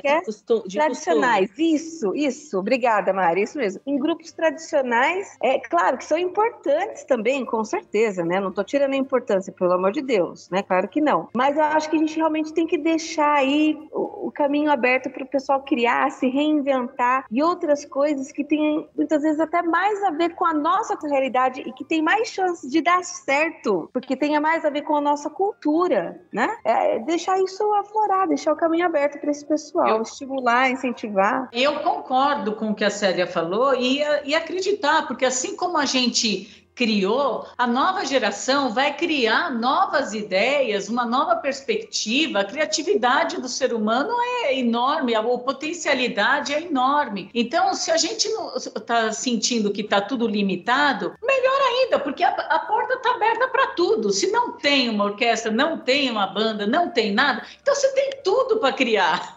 Você tem espaço. A gente deveria reclamar se tivesse milhões, assim, putz, já tem milhões, né? Pô, a gente não tem nada, então a gente tem tudo para criar, a gente tem todas as Pô. portas para é. as possibilidades, né? Muito Mari, bom. e na dança, como é que funciona isso? De criação, de grupos, de tendências, de possibilidades? O que eu vejo muito, assim, agora deu uma parada, mas novas escolas, muitos alunos abrindo escolas, não se firmando em, em pensar num grupo para se profissionalizar, mas abrindo escolas para dar aula. Então, muitos alunos se tornando professores. E aí isso acaba que, é, às vezes, truncando, né, alguns caminhos, porque se espalha muito e o principal, o foco principal de, de grandes companhias, ou grandes não, se formar companhias, né, para situações acabou meio que se perdendo. A gente tem muita coisa boa aqui, muitas companhias boas no, no país, que importa bailarino para tudo quanto é lugar. O que eu vejo é uma movimentação muito pequena dos municípios, sabe? Municipais, por exemplo, companhias de dança municipal. Então, por, aqui em Atibaia tem N escolas de dança, um monte, um monte. Em cada esquina aqui a gente vê uma, que era aluno de um, aí saiu, foi para outra escola da outra, aí abriu escola. Então, eram tudo ex-alunos de alguma escola. Então, municipal mesmo, nós não temos. E é uma cidade que teria uma condição, né, de, de ter uma companhia de, de dança. Nós temos dentro do projeto a Fama Dance, que é um grupo, mas ele é um grupo específico para servir o projeto, né? Então, em Nazaré, em Nazaré, a gente tentou eu, eu tentei por várias vezes a companhia de dança. Então, fiz todo o projeto para se montar, mas eu percebo que, que é, municipal, eu vou falar mais de prefeituras, ainda existe uma, uma, uma dificuldade. E aí aonde começa a nascer os paralelos dos particulares para crescer. Nós temos em São Paulo o grupo Raça, é um grupo particular. Hoje, graças a Deus, eles conseguem aí atingir um grande em questão a, a projetos, né, de leis, incentivos de leis, eles têm um, um leque enorme, assim, eles conseguem ser contemplados por isso, porque é um grupo muito grande, mas é um grupo particular, né? É um grupo que nasceu particular. Então, eu vejo pouca movimentação de não se criar escolas, microcélulas, academias, de se criar um, uma coisa grande, sabe? Eu vejo pouca movimentação para isso, assim. É, eu tenho muita vontade disso, faz parte do, do, dos meus planos de vida, da, do meu projeto de vida, de se formar mesmo uma companhia para fins profissionais. Eu já tive uma escola, né? Tenho, tenho uma outra visão também, mas a companhia, um, um, um instituto onde possa ter uma visão profissional faz parte dos meus planos. Mas eu vejo pouca movimentação. Eu vejo algumas coisas, mas pouca movimentação. Eu vejo muita movimentação em abrir escolas. Eu vou abrir minha academia aqui, vou abrir minha academia ali, vou, entendeu? Sem visão, talvez, de, de, de um futuro profissional, né? Para onde eu posso ir. Mas o importante que eu vejo, né, do, do lado muito positivo disso, é que vai se espalhando, né? Vai espalhando. Quanto mais escola, mais alunos, mais amantes e, e mais pessoas praticando. Né, Mari?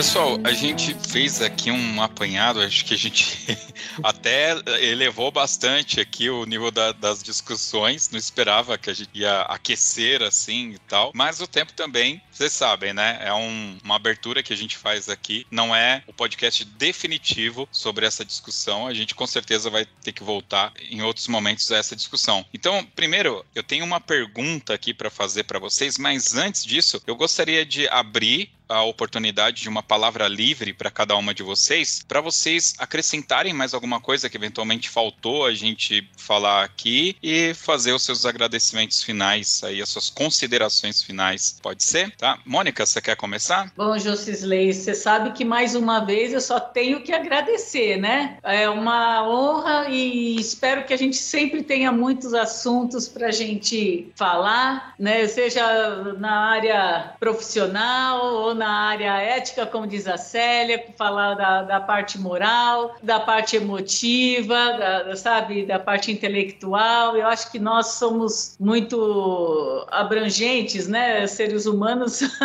Então, eu só queria agradecer e eu acho que, como a, a nossa, o nosso tema era falar sobre educação, é, eu acho que nós todos, como professores, nós temos que ter consciência que nós somos complexos, né? E, e, cuidar de não só orientar tecnicamente, mas moralmente, como diz a Célia, a, a ensinar a viver, como você também questiona. Então, isso faz com que a gente tenha um peso maior nas costas como educadoras, né? Então, isso que eu queria deixar aí. A nossa missão é, é de muita responsabilidade, né? Então, era isso que eu queria. Muito obrigada, viu? Obrigado a você, Mônica. Bom, agradecer, né, como disse a Mônica, pela oportunidade de estar entre pessoas tão queridas que eu admiro tanto, né, Josisley aí com essa sua garra, esse canal tão importante. Você falou em maratonar, ah, não faz essa cara de besta não.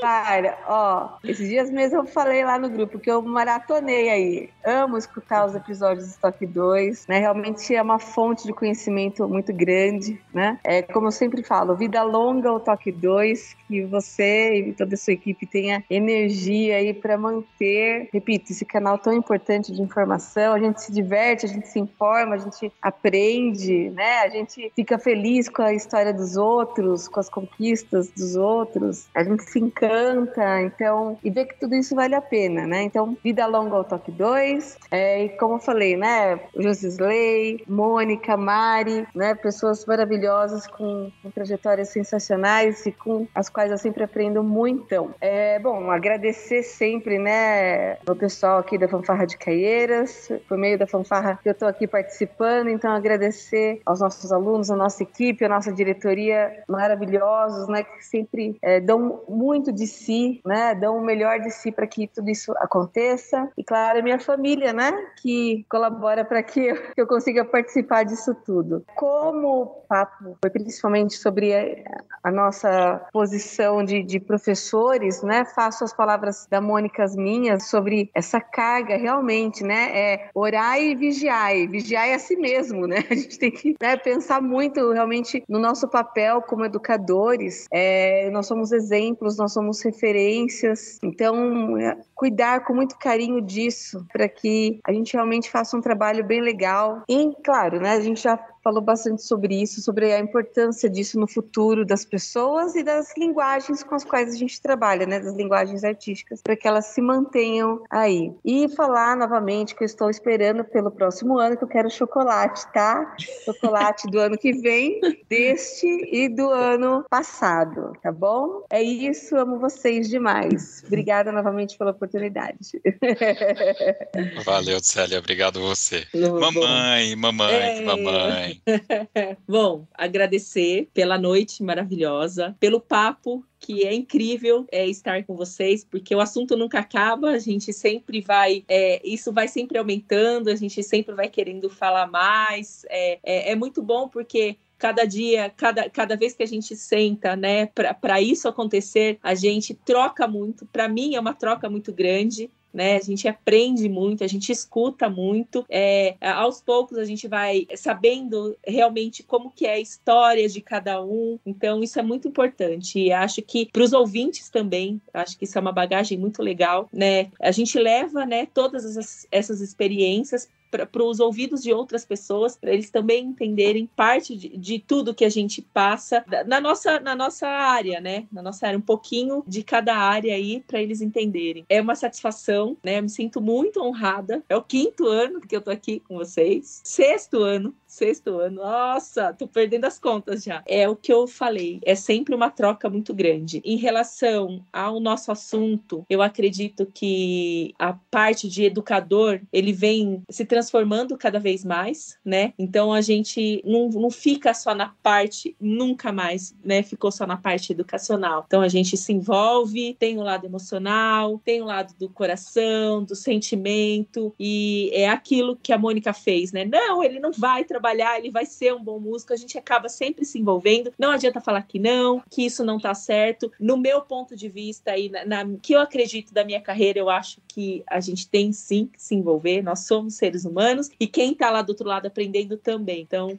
que a nossa visão permaneça assim e que isso aumente, porque o aluno ele aprende muito mais, né, quando ele percebe que o professor gosta dele, que o professor está próximo dele. Então acho que isso que é, que é, que é uma frase é chave assim para mim de se envolver mesmo de trazer isso pra gente que a gente consegue levar ele até mais longe com esse tipo de pensamento. E é isso. Muito obrigado novamente pelo convite, Josley. Obrigado, Mônica. Um beijo, Célia. E até o ano que vem, se Deus quiser. E eu não posso esquecer de falar que eu também tô esperando o chocolate dos três anos, né? Ano passado, esse ano e do ano que vem. Que chocolate não se negocia. Então, assunto encerrado.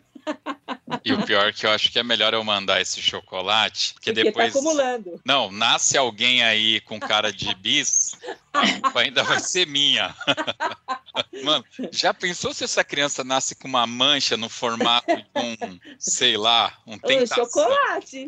um bombonzinho. um bombonzinho. É. Ai, meu ah, Deus. Muito bem. Pessoal, então vamos lá para uma pergunta aqui que eu sei que é filosófica, eu sei que ela é complexa, mas serve como exercício. Eu mesmo me fiz essa pergunta alterando o gênero, claro, né? Vamos lá. Célia, para você, Mariana, para você e Mônica, para você, o que é ser mulher? Ai, ai, ai.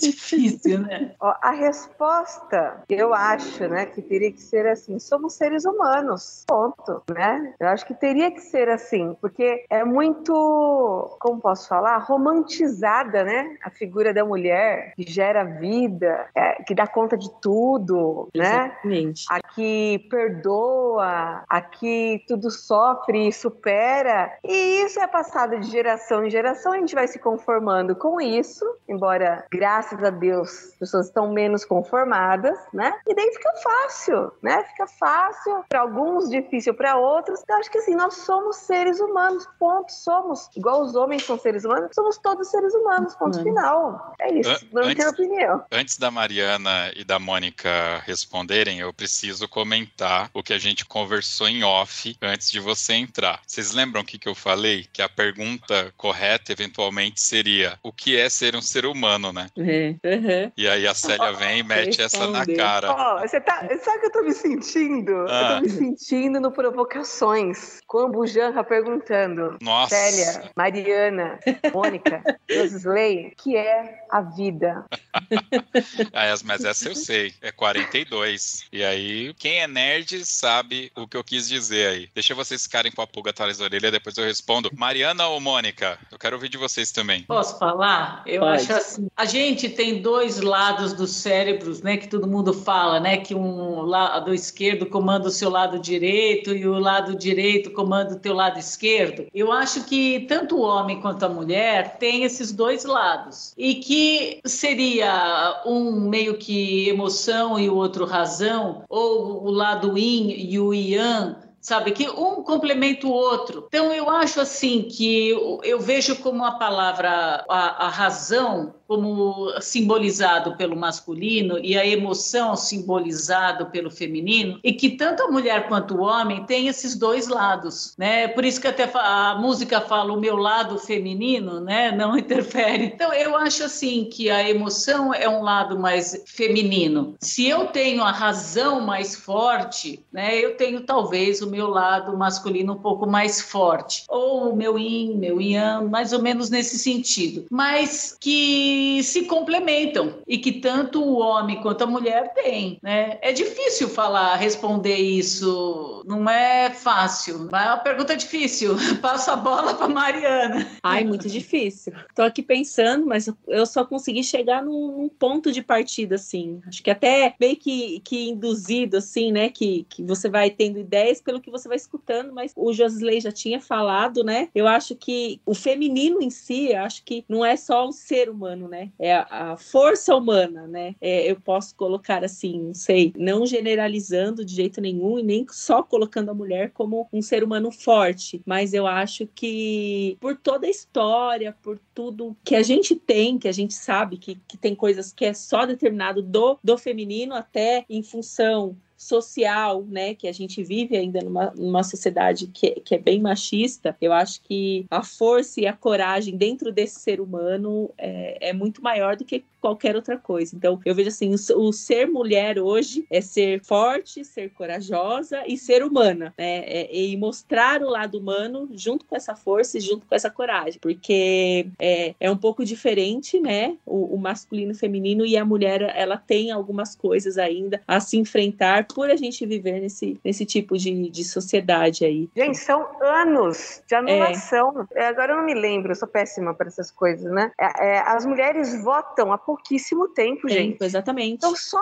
por isso você já tira. E na época, né, desse movimento, né, sufragista, é, acho que é esse o termo, assim, viam o voto feminino como um grande risco às famílias. Gente, isso tem relativamente pouco tempo. Então, acho que o maior desafio nosso agora agora é realmente encarar tantos anos, décadas, centenas de anos, como seres humanos inferiores, pelo amor de Deus. Gente, vem um palavrão na minha boca para falar, sabe? E por isso que eu bato nessa tecla, nós somos seres humanos. Humanos, é. Né? E assim, e sempre vai ter os dois lados. É. Sempre vai ter os dois lados. Receba o nome que receber, sempre vão ter esses dois lados, uhum. né? Razão, emoção, né? Yin, yang, enfim. E isso não determina as pessoas pessoas o que elas são. É. Não pode determinar. Não pode. É possível. Somos seres humanos. Muito bem, senhoras e senhores e senhoritas, muito obrigado pela participação de vocês, tá? Aos nossos ouvintes eu quero dizer aqui que as três têm podcast sonetos aqui com histórias mais detalhadas para vocês conhecerem um pouquinho de mais, né, de cada uma das nossas participantes. Obviamente que vai ter link aqui no post. E é isso. Vamos agora para o Dicas Culturais.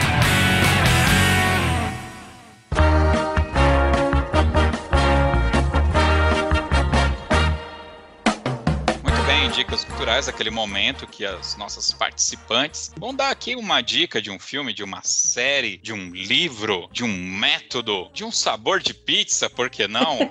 Vale tudo aqui. Fiquem bem à vontade. É, vamos começar aqui pela Mônica. Mônica que estava bem preocupada, porque ela sempre faz o toca na pista invertido, né? Então eu já expliquei para ela, acho que agora ela está preparada. Vamos lá, Mônica. Bom, gente, olha, eu tenho um monte de livro importante para vocês lerem, mas eu queria é, dessa vez mostrar para vocês, falar sobre um livro chamado Teaching Music Through the Performance in Band. Não é só um livro, é uma coletânea que tem já acho que oito volumes, enormes, eles são grandes. Esse talvez seja um livro para ler, mas um livro para consulta. Muitas vezes o maestro fala assim: Nossa, eu não estou com ideia do que tocar na minha banda, onde escolher um repertório, onde ver. E esse livro ele dá sugestões.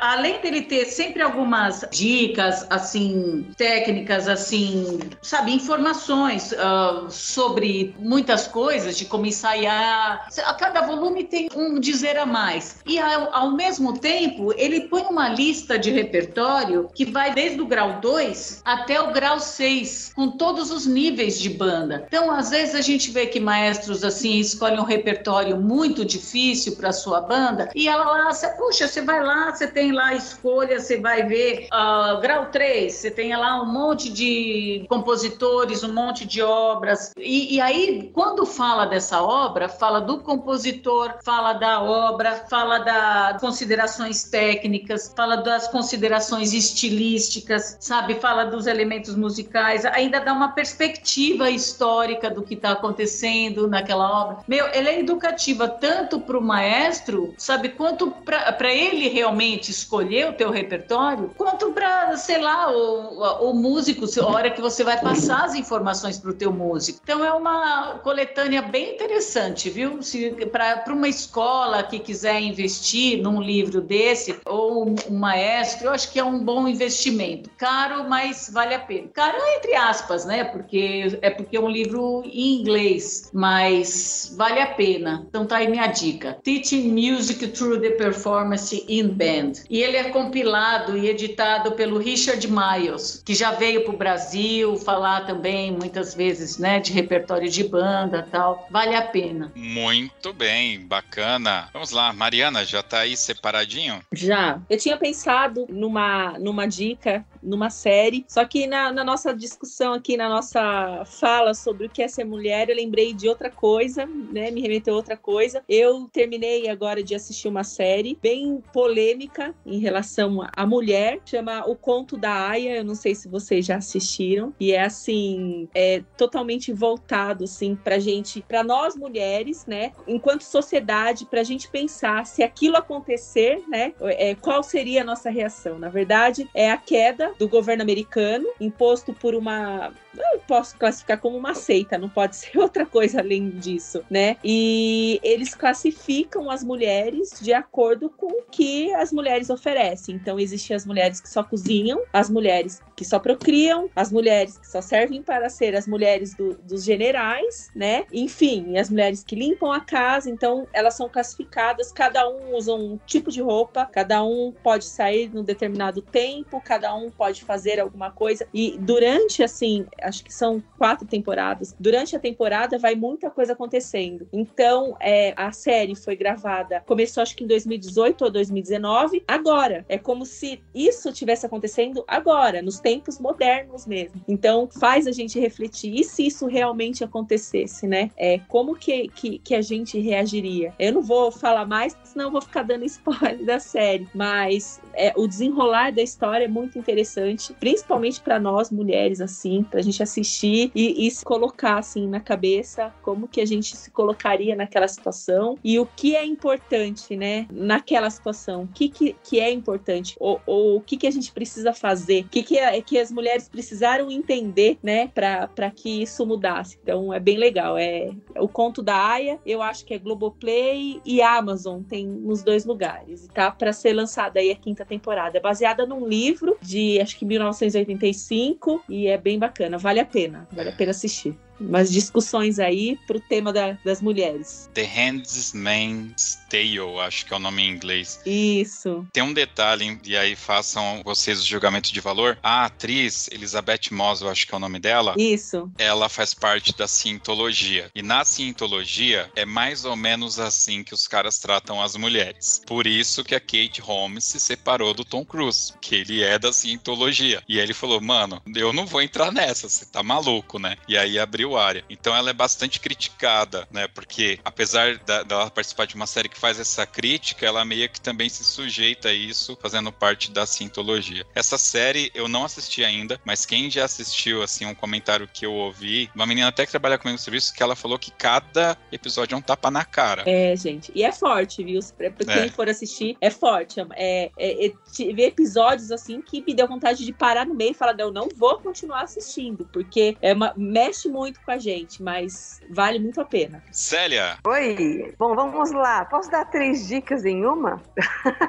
é porque uma coisa me levou a outra. Claro. Bom, é que assim, vamos lá. Na semana passada, a gente teve um concerto maravilhoso da USESP, é, chamado Sinfonia de Cinema. O Zesp toca trilhas de filmes e séries. E um dos dias foi transmitido ao vivo, né? Na sexta-feira passada, esse concerto foi transmitido ao vivo. Foi sensacional, foi maravilhoso. Algo que tem de especial pra gente aqui de Caieiras nesse concerto é porque estavam lá no naipe de trompetes o Júnior, que começou aqui na fanfarra, o Marcelo Estevão, que começou aqui na fanfarra. É, eles são trompetistas da USESP.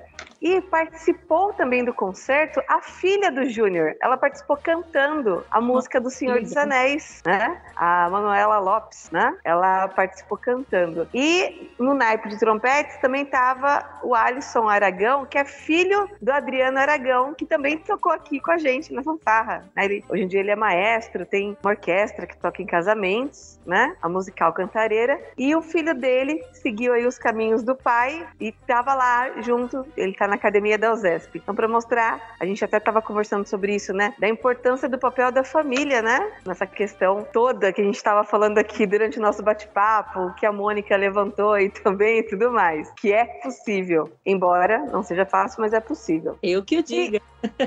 Pois é, né, Mariana? Aí, essa Mariana realmente, né? Prova também, filha aí do, do Jairo, que realmente é possível. É, e daí já faço a terceira a ponte aí, né? Falando em Senhor dos Anéis, que eu tô ansiosíssima pro lançamento mas é só em, em, setembro, né? Da série Os Anéis do Poder, da Amazon Prime, né? Que vai falar sobre toda a história aí do que antecedeu O Senhor dos Anéis, o Hobbit e tudo mais. Vai falar como se desenrolou toda essa história aí da criação é, dos Anéis do Poder e do Um Anel. Então, é, essa, essas são as minhas dicas. Tem uma conexão uma com a outra. Muito bem. Bom, primeiro, eu também tinha uma dica e conforme a gente foi fazendo o podcast, me apareceu, me veio à mente uma, uma outra. Então, eu vou dar as duas bem rapidamente. A primeira é um livro que, na época, eu tive que ler na, no colegial e ele era vendido, eram dois livros, assim, que você lia um e depois você virava. Então, eles se encontravam. É, Amor de Perdição e Amor de Salvação Salvação. Eu vou deixar link aqui no post. O Amor de Salvação, o autor é Camilo Castelo Branco, tá? O outro eu não me recordo quem que era. E basicamente narra a história de um homem que tem um amor por uma mulher e, e o fato dele amar essa mulher, a sua vida é salva e a, a vida não a vida de um ponto de vista físico, de morrer ou viver, tá? É a vida como um todo. Vamos pensar mais filosoficamente, de alegrias e de redenção, de sair de um estado ruim para um estado melhor. E o outro, Amor de Perdição, também um amor, e aí é um triângulo amoroso que infelizmente termina muito mal, tá? Então fica essa a primeira dica, que é um livro. E a segunda dica, que é uma série que a princípio eu não gostei dessa série, chamada Suits. Tá na Netflix já há muito tempo. E por que, que você ficou revoltada? Porque você... eu adoro. Nossa, eu a primeira vez que eu tentei assistir eu não, não gostei. Não gostei mesmo. Aqui no Brasil ela ganhou o subtítulo de Homens de Terra tá? Mas basicamente são histórias de advogado, então para quem gosta de histórias de advogado, tribunal, vale muito a pena. Mas por que que eu estou é, indicando ela? E esse que é o ponto. Assistindo agora, com passado muito tempo, agora que a menina, inclusive a, a princesa, né, que é a duquesa, ela é duquesa de não sei das quantas, né? Ela participa dessa série. E eu quero ver como que foi o desfecho dela na série. É por isso que eu tô assistindo, tá? Mas qual que é o lance? Tanto ela, eu tô na segunda temporada agora, como a Gina Torres, que é uma das donas da advocacia, alguma alguma coisa Person lá o nome dela, elas têm cargo. É, a Gina Torres ela faz um cargo de liderança, tá? E a, a, outra menina não, ela é na realidade ela está abaixo dos advogados. Mas no episódio que eu assisti hoje aconteceu no mesmo episódio uma coisa interessante. A menina que agora é a duquesa, ela passa o episódio, nos últimos episódios, ela fala para um dos personagens é, essa questão que a gente falou muito de honra, né? Para ele ter mais hombridade, para ele tomar cuidado com as decisões dele. E ele é um dos melhores advogados. O loirinho lá, tá? Que eu não lembro. Mike Ross. Mike tá? Ross. Mike, o Mike. E ela sempre tá dando um toque. Cara, eu já fiz isso, isso vai dar errado, você vai se dar mal. E, tarará. e aí ele chega todo machucado lá, porque um cara bateu nele e ela fala: Ó, é isso, cara. E foi pouco ainda, você merecia apanhar muito mais, eu te avisei e tal. E eu achei muito interessante, porque mesmo é, tecnicamente ela estando abaixo, porque ela não é uma advogada, ela ali, ela mostra um ar de superioridade a partir do momento que ela está repassando conhecimento pro cara. E só que ele é um advogado, ele é muito inteligente na série, inclusive a série é movida em torno dele e tal, e ele não dá conta disso. Já o outro advogado, que é o Inspector, né? Ele também é extremamente prepotente em vários momentos. E aqui, eu esqueço o nome da, da morena autona lá, eu só sei o, o nome dela é Gina Torres, da atriz. Ela chega e fala Jéssica. pra ele, a Jéssica, Jéssica Persson, e fala para ele assim, cara, você fez o cara pedir as contas. Você tá errado, você não teve essa e essa conexão, você não visualizou que poderia ser dessa forma. E ela mostra para ele o quanto ele é prepotente e, por causa da prepotência dele, ele não conseguiu visualizar o em volta e como a empresa ganharia com aquele advogado ficando ali e tal. Então eu acabei achando bastante interessante. E aqui falando com vocês, já que a Mariana assiste, ela sabe que tem a secretária a dona. A dona. Uhum. Que ela é a mina da série. É. Então essas três personagens mulheres são as personagens com muito poder, honra, poder de decisão, elas que estão muito em evidência e os caras é os, os merdeiros da história. elas é que se destacam lá e acabei gostando, assim, tô gostando nessa segunda vez que eu dei uma chance aí pra série. E é isso, essas são as minhas dicas. Beleza? Vamos então agora para o Toca na Pista.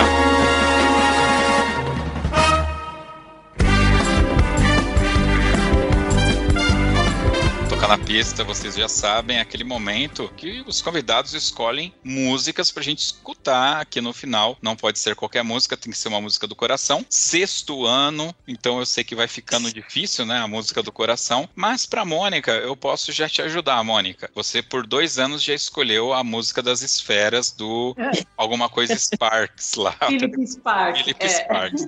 Então pode ser essa, se você quiser, não tem problema, mas pode ser outras também. Não, não. A melhor música é sempre aquela que a gente está estudando, né? É, porque a gente. Qual a música que você mais gosta? A gente gosta de todas. Então, a, melhor, a música que eu mais gosto é sempre aquela que a gente está estudando. Olha, hoje eu vou sugerir do Arturo Marques a Danzon número 2. Ok. É, mas por quê? Porque você está estudando essa música? Eu estou estudando ela. Não, ah, legal. eu achava ela bonita, mas aí eu escolhi ela para fazer esse ano, né? Então em abril a gente vai tocar lá na Sala São Paulo essa obra e acho ela muito bonita. E se vocês procurarem no YouTube, tem uma maestrina maravilhosa regendo ela, simpática pra caramba. Muito bem. É isso aí. Mariana? A minha é o último defensor, é The Last to Defender, Defender. acho. Isso mesmo. É David Schaefer, se eu não Exato. me engano. Essa música, eu já tinha trabalhado com ela, acho que em 2004 ou 2005, e foi um divisor de águas porque coreograficamente eu tive muita dificuldade em trabalhar com ela e eu casei com a música. Foi uma música assim que eu amei trabalhar. E passaram anos e agora Nazaré tá tocando, eu tô tendo a oportunidade de novo de trabalhar com essa música e é de uma forma muito diferente. Eu gosto tanto da música que se tornou tão fácil e tão prazeroso e é a música do momento, assim, para mim hoje é a música que de, minha música de trabalho. Então, essa é a minha dica. Um detalhe, eu tô, tô com uma pauta aqui aberta, uma, um Word aqui aberto, porque eu tô pesquisando sobre essa música para fazer um podcast História da Música, tá? Então, só uma curiosidade: esse último a defender é porque é justamente uma batalha que se passa é, no mesmo contexto da Guerra Civil Americana, onde Sim. se passa aquela música é, The Great Locomotive, que já tem podcast contando a história da música aqui, só que em outra parte dos Estados Unidos, e é ali que começa a surgir os, os barcos encouraçados, né, preparados para aguentar tiro de canhão, essas coisas. Cara, é uma história muito louca. Tanto que eu peguei aqui tudo, mas eu preciso colocar numa linha, uma timeline, ainda não consegui, porque você tem que traduzir, né? Então é, eu acho que a, tra a tradução, eu, eu pesquisei bastante coisa sobre a música também, e acho que a tradução também não é o último defensor, né? Acho que se traduziu assim, é o último Exato. a defender. A defender. Isso. Isso. E tem, tem bastante a ver, assim, com o que você tá falando. É. E, e das linhas de combate, né? Era uma música que retratava justamente a última linha de combate, né? Exatamente. Pra, bem legal, bem bacana. Muito bom. Célia Bittencourt. Bom, vamos lá. Eu vou para uma música que eu gostaria de estudar essa música, né? Eu espero um dia poder tocar na fanfarra. Eu queria ouvir aí ao final desse podcast Vera Cruz, do Milton Nascimento, com arranjo da Jazz Sinfônica, arranjo inclusive do Ciro Pereira. Quando a Mônica falou nele, né? Hoje eu já lembrei. Eu amo demais esse arranjo dele. É, tem aquele. Tem um CD da Jazz Sinfônica que tem essa música. Nossa, ela bate em mim de forma muito forte, muito intensa. É, e tem uma memória afetiva muito grande, assim, da jazz, dos concertos da jazz. A jazz que continua existindo, mas enfim, tudo ficou meio frágil, né? Depois daquele desmonte que teve, que envolveu a Banda Sinfônica do Estado, que envolveu até a própria orquestra do Teatro São Pedro, né? Então, me lembra, assim, de forma muito intensa os tempos áureos, não só da jazz sinfônica, mas de todos esses grupos. Então, Vera Cruz, do Milton Nascimento, tocada pela jazz sinfônica com arranjo do Ciro Pereira. Muito bom, conseguimos aí. Bom, chegamos ao final de mais um especial do Dia das Mulheres que a gente aproveita também para comemorar o aniversário do Toque 2. Eu queria rapidamente agradecer a toda a equipe do Toque 2, ao Wellington Castro, que é um dos financiadores do Toque 2, ele que tem um site Brasil Sonoro, mais de 5 mil partituras disponíveis lá, ele é que é compositor brasileiro, já teve suas composições é, tocadas fora do Brasil, então é um cara excelente, vai ter link aqui no post, acessem o site dele lá. Agradecer também ao Felipe Sangali, professor, trombonista, hoje hoje trabalha no projeto em Mogi das Cruzes e também em Santa Isabel. A Célia já falou aqui, vai estar ali na Sala São Paulo com a orquestra, é uma grande realização para ele, tenho certeza disso, e ele sempre nos ajuda aqui. Agradecer ao meu primo Fabiano, professor, eufonista, ele toca na, na banda sinfônica do, de, de Recife, também é professor de eufônio na ETEC lá do Recife, tem a banda marcial lá, uma excelente banda marcial também. Então, agradecer toda a equipe, a todos que fizeram parte do Toque 2 do durante esses seis anos, a todos os nomes que aparecem. acho que, não sei se todos já acessaram o site, mas tem um local ali que você clica e dá para você escolher o podcast por nome de participante. Olha só, está em ordem alfabética. Então vocês podem ir lá e procurar Mariana. Vai aparecer todos os podcasts que a Mariana já participou. Mônica Jardini, vai ter todos que ela já participou, inclusive o seu soneto, tá? É, não dá para ler a lista, ainda bem que não dá para ler a lista, porque são muitos nomes. Queria agradecer a todos aqueles que acreditam aqui no trabalho. Obviamente, eu preciso fazer um agradecimento especial ao maestro Carlos Binder, meu grande amigo, meu professor, por vezes até o meu pai, né? Muito obrigado a todos vocês. Agradecer a minha família, a minha esposa Carolina, a minha filha Catarina. Talvez para quem está ouvindo isso acha que eu estou exagerando em agradecer todas essas pessoas, envolver nome de família e tudo. Mas é que para mim fazer o toque 10, o toque 2 é 10. Já que eu errei, então é 10. É muito especial para mim. É o meu contato com a música. Eu não sou um grande músico, um grande instrumentista, mas isso me conecta com todos vocês que fazem de verdade. Quando eu falo que o, o toque 2 não existe sem vocês, é a pura realidade. Se não tiver a Mônica para reger, se não tiver a Mariana para fazer as coreografias e a Célia para ir lá e brigar e ir atrás de lei de incentivo, para que, que eu vou fazer o toque 2, não vai ter público, não vai ter o que eu contar aqui do esforço que vocês fazem para manter essa máquina que é as bandas e fanfarras do Brasil funcionando. Então, é, são seis anos de toque 2, mas o parabéns é para todos vocês que faz acontecer tudo isso. Pessoal, muito obrigado, obrigado a todos os ouvintes. É isso, valeu, obrigado a todos. Uhul! Uhul! E para você. Vida longa, toque 2! É, e para você que chegou até aqui, meu muito obrigado. Lembrando que todos os links estarão no post. Para ouvir esse e outros podcasts do Toque 2, acesse toque2.com.br. Nós estamos em todas as plataformas de streaming. É isso, valeu, que venha mais um ano.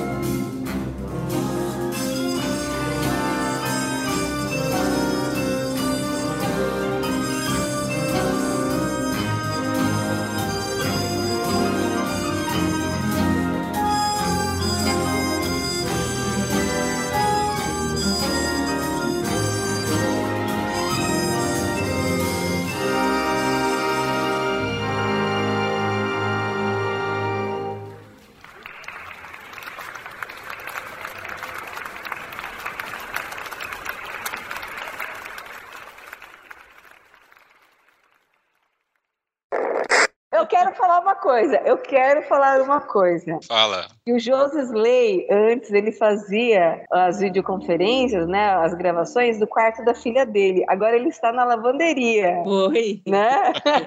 Eu senti aí entender, que o negócio foi. Eu queria entender o que aconteceu. Desculpa, eu não consegui. A minha curiosidade está grande.